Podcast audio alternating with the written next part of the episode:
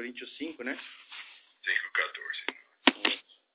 cinco, quatorze. Então, Paulo está falando aqui sobre a nova aliança, sobre o papel dele como ministro da nova aliança, e ele agora vai explicar, talvez, mais detalhadamente esta, esta, este evangelho, a função do evangelho, uh, o valor. Ele, ele vai entrar mais profundamente em como funciona tudo isso. Então, cinco, quatorze a dezesseis, dois.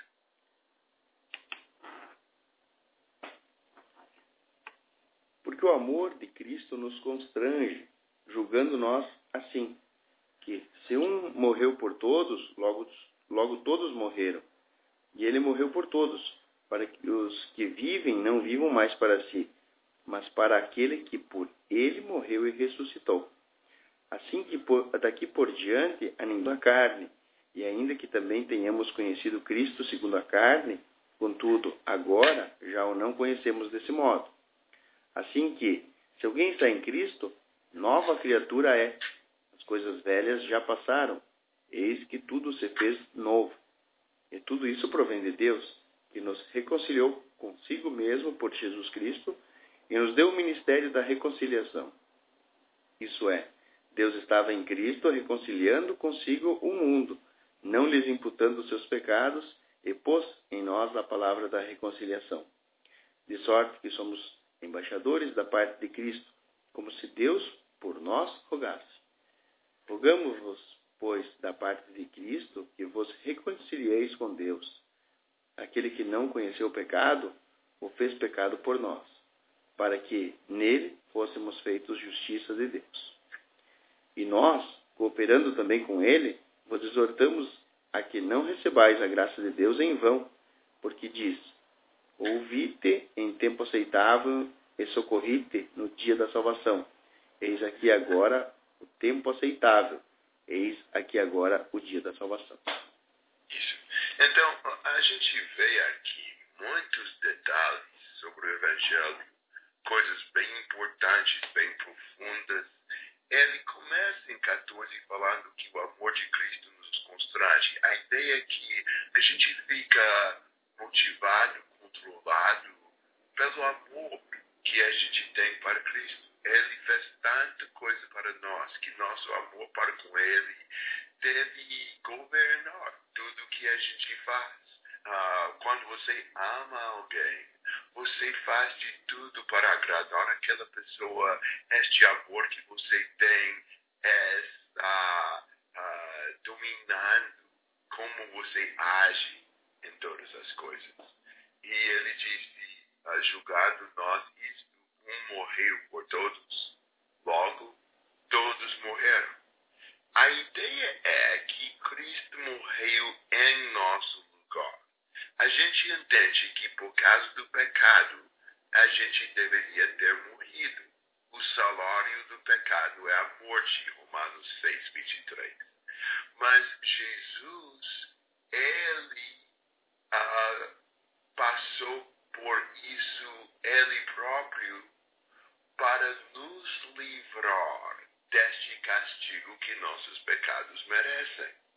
Agora, a gente entende que quando a gente fala que o salário do pecado é a morte, que a gente não está falando apenas de uma morte física, mas sim da morte espiritual, que é do banimento da presença do Senhor. Ah, e é isso que Cristo passou. Se ele sofreu a morte que a gente merecia, então ele sofreu até mais do que é evidente a morte física.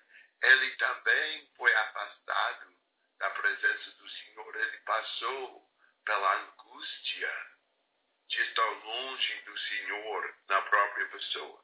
Ele suportou nossa maldição. Gálatas três, treze fala: Cristo nos resgatou da maldição da lei, fazendo-se ele próprio maldição em nosso lugar. Então, oh, a maldição que nossos pecados mereciam, Cristo passou. Ele caso, por isso, para que a gente não tenha que passar por, por esta, este castigo uh, dos do nossos pecados. Uh, ele, uh, ele morreu, então, em nosso lugar. E, e isso é bem significante para nós. Uh, a gente entende que ele não só morreu por nós, mas por todos. Tem uma doutrina cabalista que diz que a expiação de Cristo foi limitada para os eleitos, aos eleitos, mas não é verdade. Cristo morreu por todos. Agora nem todos aproveitam do benefício da morte dele, mas está disponível para todos. E, por isso, todos devem saber o que Cristo fez por eles. É uma pena ter Cristo pagado este, esta penalidade e algumas pessoas não aproveitam. Não sei se tem isso aí no Brasil, nos Estados Unidos. Tem esse negócio dos impostos, que às vezes a pessoa acaba pagando mais na, no imposto da renda durante o ano Uh, do, que, do que era cobrado mesmo. Acontece muito aqui, até pessoas gostam de receber a devolução deste dinheiro, uh, tipo em março, abril, uh, por aí. E pessoas, às vezes, propositalmente pagam mais do que é exigido para que eles possam receber a devolução. Para mim é um pouco louco, mas é bem comum aqui. Mas sempre existe. Há algumas devoluções. Tipo, a pessoa mudou e o governo não consegue achar que é um pouco incrível isso, não é? Você imaginar que o governo poderia achar se quisesse mesmo. Mas, mas eles falam que são devoluções ah, não, não, ah, não pegadas, não recebidas. É, e, e que a pessoa, a pessoa poderia receber, mas teria que, que sei lá, entrar em contato com o governo para receber. É, está ali, o governo está disposto a devolver, mas a pessoa não, não foi disponível para receber. É, é, é mais ou menos essa ideia. Tem, tem o sangue, sangue de Cristo disponível, ah, pronto para nos livrar do castigo dos nossos pecados. Mas, por falta de conhecimento, algumas pessoas nunca aproveitam. Cabe a nós informar todo mundo que a devolução ah, está disponível. Quer dizer que, que, que esta, este pagamento do nosso castigo já foi feito e falta a gente aproveitar. Então, um morreu por todos, logo todos morreram. A gente tem que nos ver ah, como compartilhadores, como companheiros da morte dele. Ele fala em quinze, ele morreu por todos, para que os que vivem não vivam mais para si mesmos, mas para aquele que por eles morreu e ressuscitou. Então, a gente precisa nos ver como mortos e como a propriedade do Senhor. Ele pagou o preço para nos resgatar. Então, a gente pertence a Ele. A gente não teria vida, exceto pela morte dEle. Então, a gente deve viver não para nós, mas viver para Ele. Será que a gente se vê desta forma? Como a propriedade do Senhor. Como pessoas que devem uh, ver que Um, o, os documentos da nossa vida pertencem ao Senhor, que, que Ele tem a escritura da nossa vida assim. É, é, deve ser assim, já que Cristo morreu por nós, nós devemos viver por Ele. É isso que Ele está dizendo. E, e essa mudança que acontece em nós é, afeta muita coisa. Afeta o jeito que a gente vê e avalia outras pessoas. Em dezesseis, assim que nós daqui por diante, a ninguém conhecemos segundo a carne. E se antes conhecemos Cristo segundo a carne, já agora não o conhecemos deste modo. A gente não deve olhar para outras pessoas desta perspectiva, desta ótica carnal, pelos modelos e padrões do mundo. A gente nunca vê pessoas da mesma forma depois da nossa conversão. Vamos supor que a gente aplicasse os padrões mundanos para avaliar Jesus. Ele seria um fracasso total pela maioria uh, dos paradigmas do, do mundo. Ele não, não tinha as coisas que os homens valorizam, a escolaridade, riquezas, popularidade, posição no mundo, uh, família, bem vistas, assim, uh, sei lá, ele, ele, ele era uma pessoa fracassada pelo mundo, ele não tinha sucesso no mundo. Se a gente começasse a avaliar todas as pessoas pelos padrões mundanos, até a gente iria descartar Cristo. Então a gente tem que mudar totalmente nossa maneira de ver as pessoas, começar a ver na luz da eternidade, começar a ver Uh, em termos espirituais, não em termos da, do sucesso ou de outras coisas aqui nesta terra.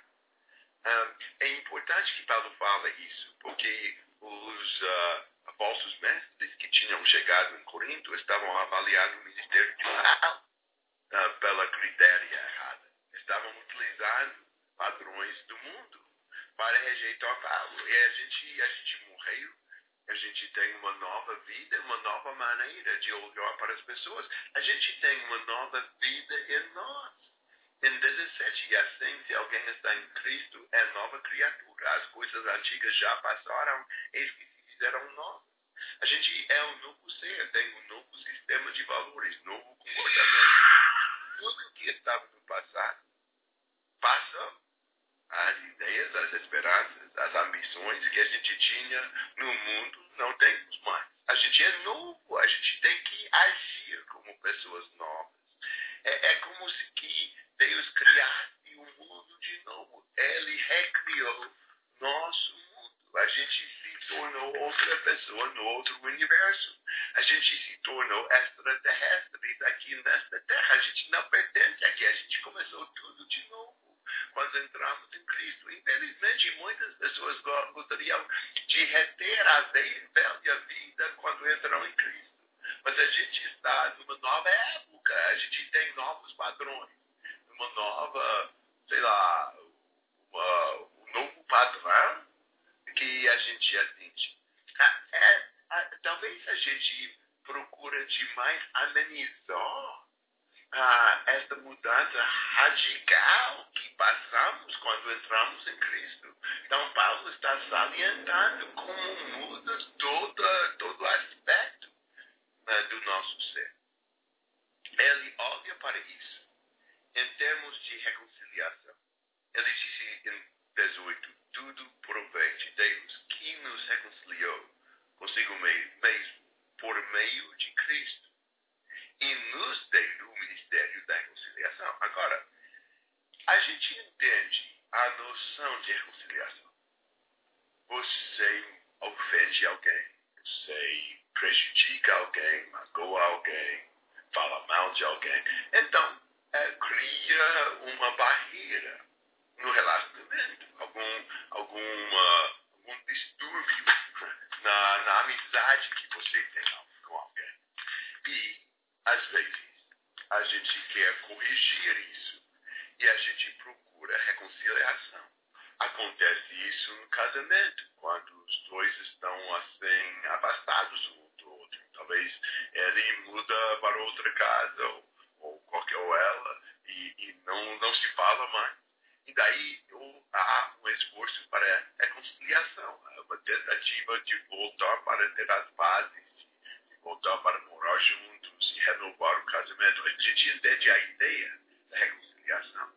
Agora, normalmente, a reconciliação seria buscada pela pessoa que deu a ofensa e pela pessoa que mais precisa da amizade.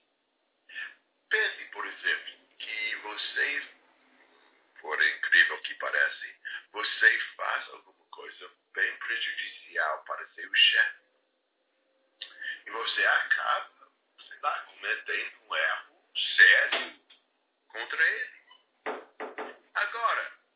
você iria imaginar que iria acontecer? Se você gosta do serviço que você tem, e você não gostaria de ser demitido, pelo menos, você deve buscar a ele, pedir desculpas, e fazer tudo possível para tirar o dano, para recompensar de alguma forma, sei lá, depende do que você faz. Mas você, você tenta, de alguma forma, lidar com a ofensa que você fez. Agora, foi pior do que nosso chefe e nossos pecados ofenderam o Senhor do Universo, nosso juiz, no juízo final. A gente que ofendeu ele deveria ter buscado mesmo a reconciliação, mas, por incrível que pareça, foi o Senhor que tomou a iniciativa. É, a gente ergueu a barreira, foi Deus que tomou a frente para tirá-la. tirá-la. É incrível que Deus estaria buscando a gente, já que foi a gente que pecou contra ele e a gente que precisa dele. Ele não precisa da gente. E ele, Deus, buscou, ele tomou a iniciativa para um, ganhar a reconciliação através do sacrifício de Cristo. Ele mandou o próprio filho para que a gente pudesse ser reconciliado com ele. Que, que coisa admirável, não é? E, uh, e ele deu para Paulo e os outros apóstolos, e de uma forma talvez secundária para nós, esta mensagem de reconciliação. Basicamente, Paulo estava anunciando a anistia, não é? A ideia que a gente pode ter esta barreira retirada por Cristo. A gente, Paulo estende o próprio convite de Deus para participar desta reconciliação. Uh, é, é a gente, Paulo se vê como embaixador até. Geralmente o país menor se preocupa mais em enviar embaixadores para o país mais importante, uh, para pedir favor e manter bons relacionamentos, mas, mas Cristo, Deus é quem enviou embaixadores para nós, para apelar para nós, para aceitar a reconciliação que Ele Uh, conseguir. Então você vê a exortação para ser, uh, sei lá, reconciliado com Deus, que é um pouco estranho aqui, num certo sentido, porque esta mensagem está direcionada aos cristãos. A gente vai pensar mais sobre isso daqui a pouco. Uh, mas é necessário para o homem receber a reconciliação. Não se aplica automaticamente. Ele tem que aceitar isso, sob as condições que Deus colocou. E então, versículo uh, vinte e um, salienta o procedimento. Aquele que não conheceu o pecado, que seria Jesus, ele o fez pecado por nós, para que nele fôssemos feitos justiça de Deus. Justiça de Deus. A ideia é que o julgamento foi contra Jesus para que pudesse ser a nosso favor. O relacionamento de Cristo com Deus foi uh, cortado para que nosso relacionamento com Deus poderia ser uh, acertado. Aquele que não pecou ajudou aqueles que não tinham justiça. Aquele que vive, vivia uma vida sem pecado sofreu a morte de um pecador. Uh, o nosso pecado não foi cobrado à nossa conta, mas sim à conta de Cristo. Cristo não se tornou um pecador próprio. Ele não tinha pecado nenhum, mas ele levou sobre si nosso pecado. Ele se fez pecado no sentido que ele foi tratado como pecador. Que o pecado não foi cobrado à nossa conta, foi cobrado à conta de Cristo.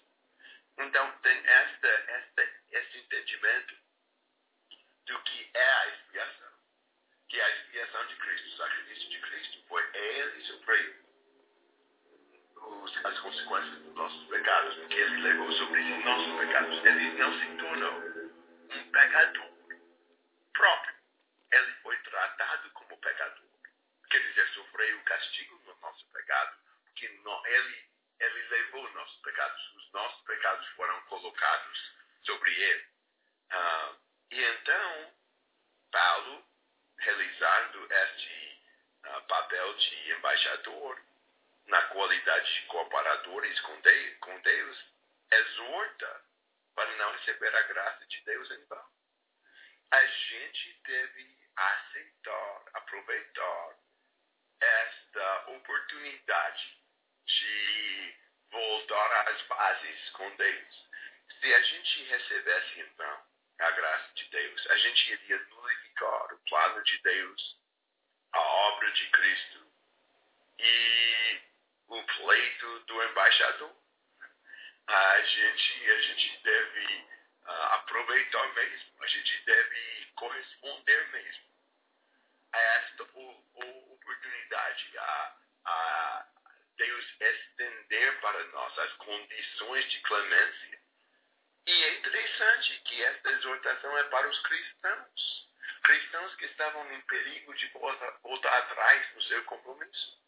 Ele disse que agora é o tempo oportuno, agora é o dia da salvação. Este dia da salvação que até os próprios profetas tinham previsto está agora. Ah, ah, o dia da salvação também é o dia da decisão. Está na hora para a gente aceitar e corresponder do jeito que Deus quer a esta oportunidade de ser salvo. A gente não pode levar... Ah, sei lá, levianamente, a gente tem que levar bem a sério o que, o que Deus fez, que, que oferece para nós esta oportunidade de salvação. Observações e perguntas a três três dois.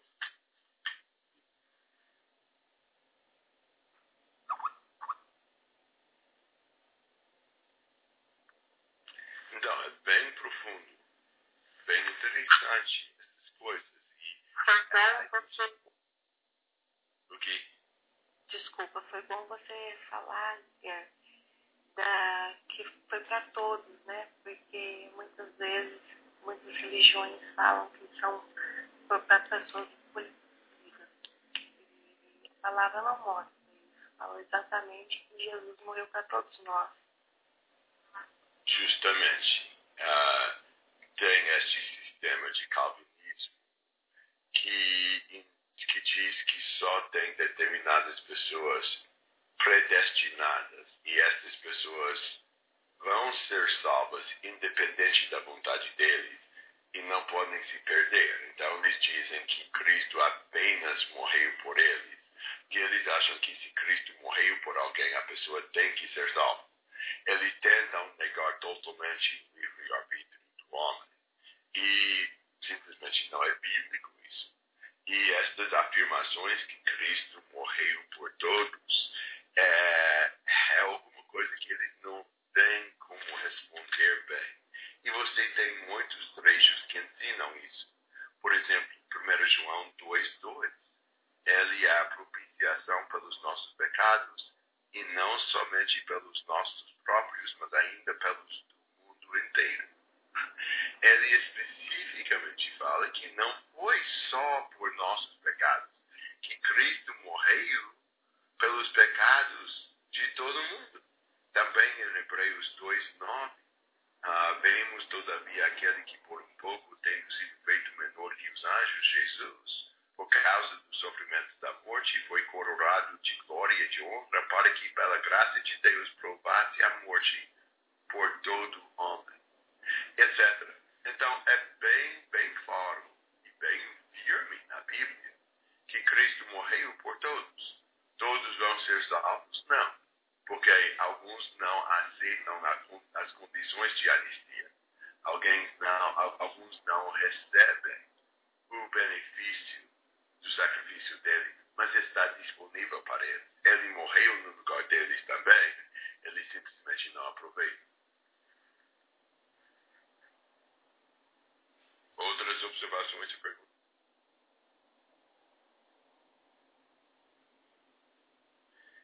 Então, uh, tem muita coisa para refletir nestes trechos. Paulo, uh, como muitas vezes ele faz, ele escreve de uma forma bastante densa. aí ele continua falando mais sobre a maneira de em, uh, realizar esta função que Deus deu para ele. Então, de três a dez.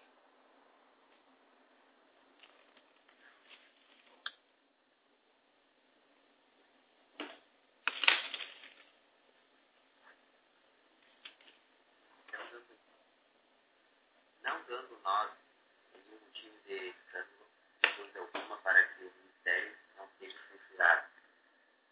Pelo contrário, em tudo recomendamos a nós mesmos, como ministros de Deus, na, na muita paciência, nas aflições, nas privações, nas angústias, nos açoites, nas, nas prisões, nos tumultos, nos trabalhos, nas vigílias, no jejum, na pureza, no saber, na longanimidade, na bondade, no Espírito Santo, no amor não fingido, na, na palavra da verdade, no poder de Deus, pelas armas da justiça que quer ofensivas, quer defensivas, por honra e por desonra, por insânia e por boa fama, como enganadores e sendo verdadeiros, como desconhecidos e em e entretanto bem conhecido, como se estivéssemos morrendo e contudo eis que vivemos, como castigados, porém não mortos, entristecidos, mas sempre alegres, pobres, mas, mas entristecidos a muitos, nada, entristecendo a muitos, nada tendo, mas possuindo tudo. De novo, o Paulo expressa muita coisa em poucos versículos, mas ele está falando sobre o próprio comportamento como embaixador do Senhor. E ele fala no negativo em nada, basicamente em três, e em tudo em quatro. Então, não dando nós nenhum motivo de escândalo, coisa alguma, ah, Paulo estava determinado para não desacreditar a obra dele pela má conduta pessoal. Quando o comportamento do mensageiro é inapropriado, ele prejudica a credibilidade da mensagem que ele está anunciando. O poder moral daquele que prega, que ensina a palavra, depende dos ouvintes perceberem sua sinceridade. E o que acontece se você prega a verdade, mas sua vida não corresponde?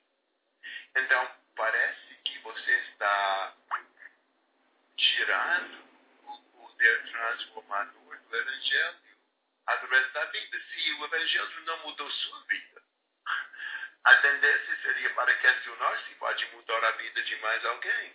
A conduta da pessoa que se diz ser cristão pode levar ao nome de Deus ser blasfemado.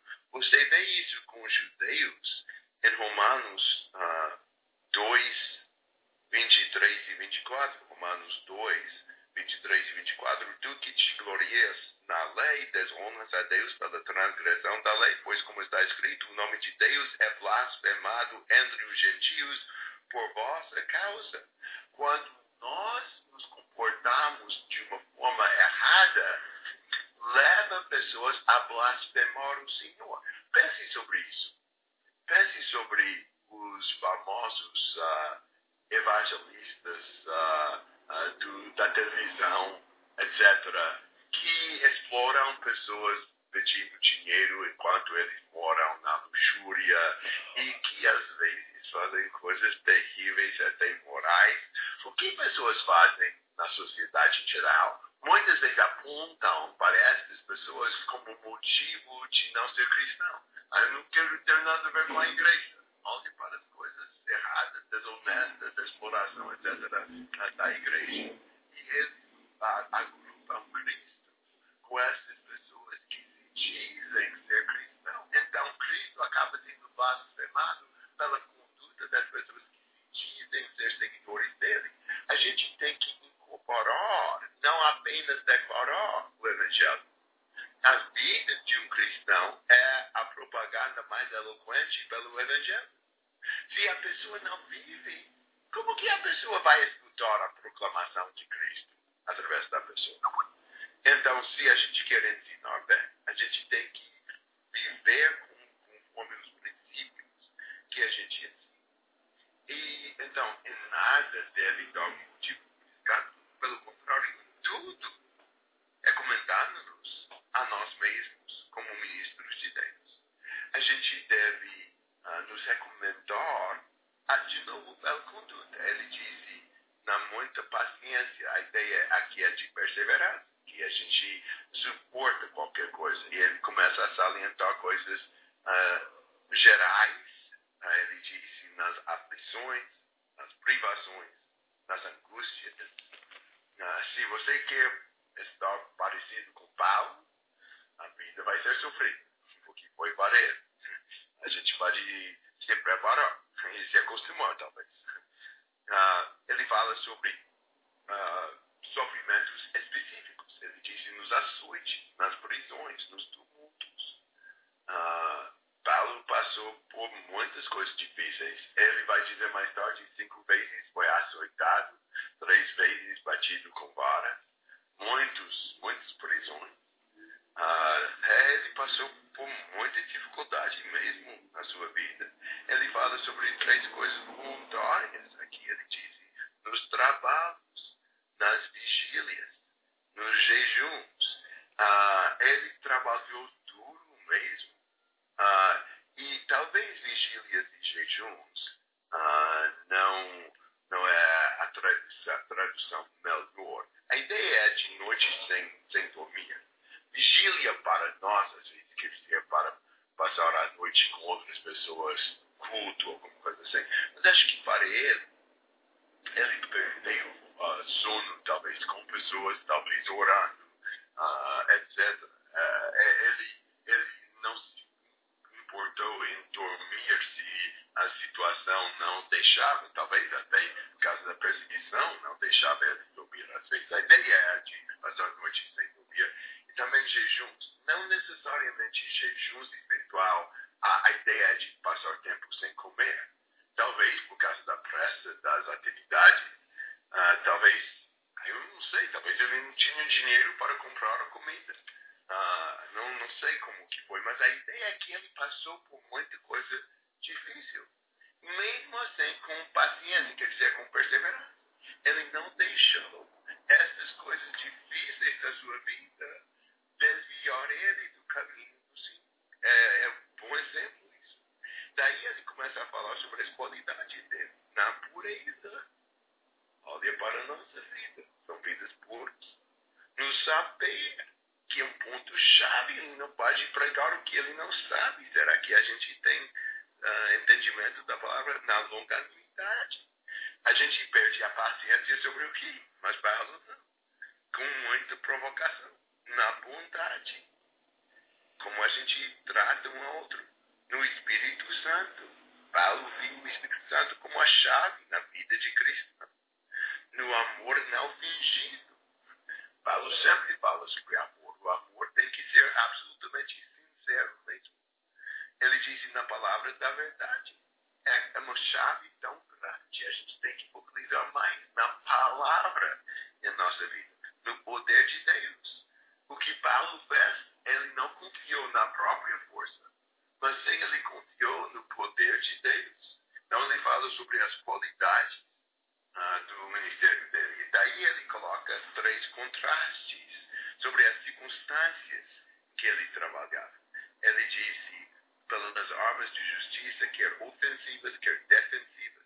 Ele podia atacar ou defender. Ele foi plenamente equipado por Deus, preparado para qualquer ataque. Lembra da armadura de Deus em Efésios seis? É, ele disse, por honra e por desonra, por uh, infame e por boa fama. Uh, tinha vezes que pessoas falaram bem de Paulo, vezes que falaram muito mal.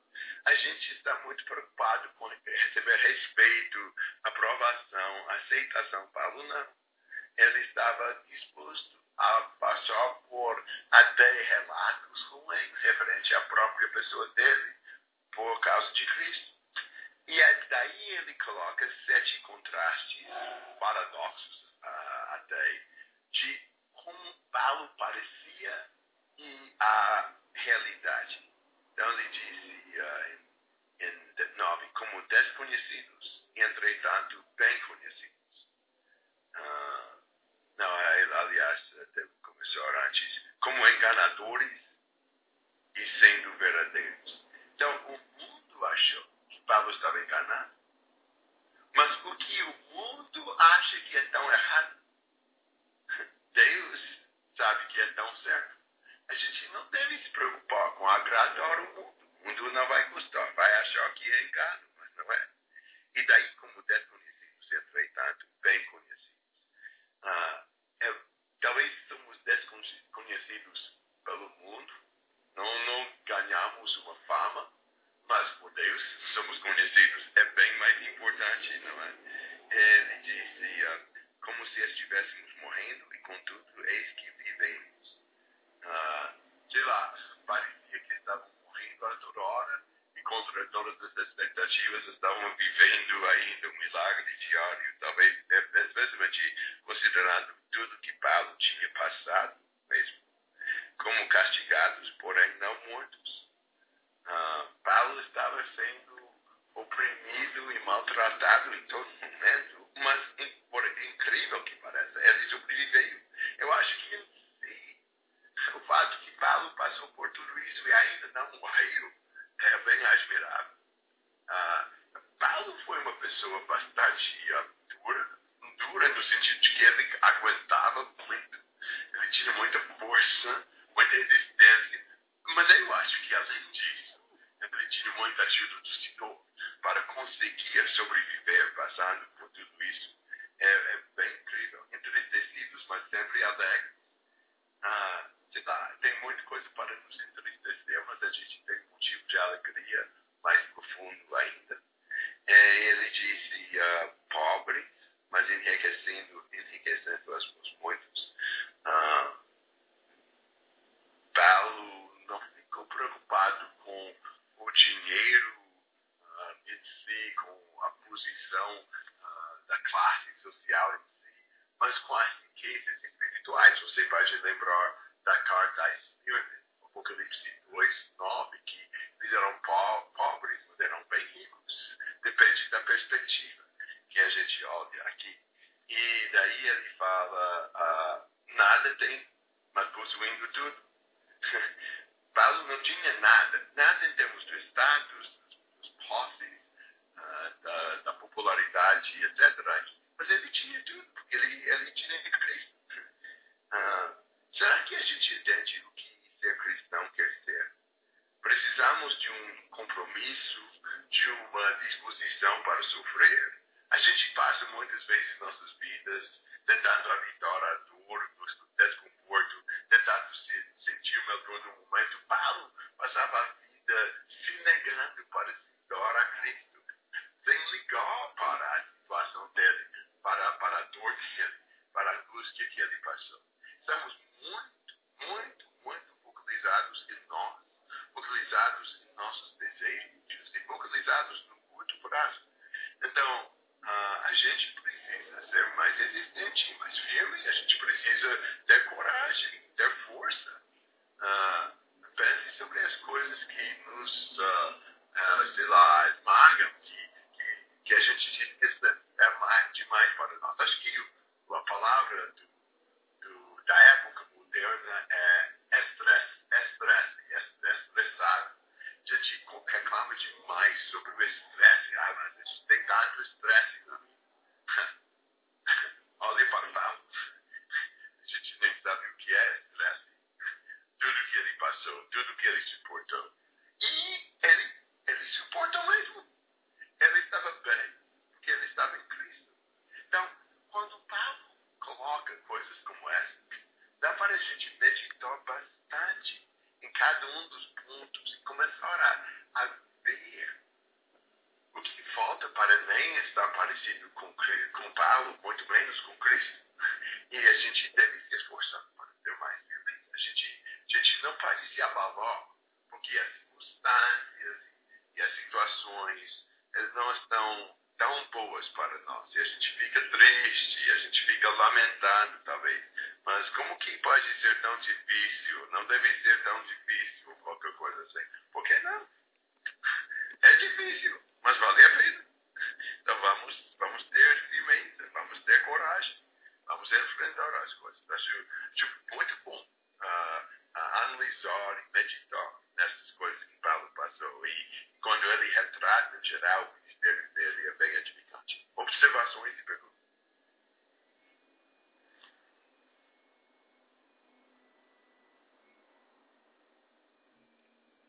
Então, uh, vamos parar aqui e uh, podemos retomar na segunda-feira. E, uh, Laura, se você pode comunicar com os jovens menores,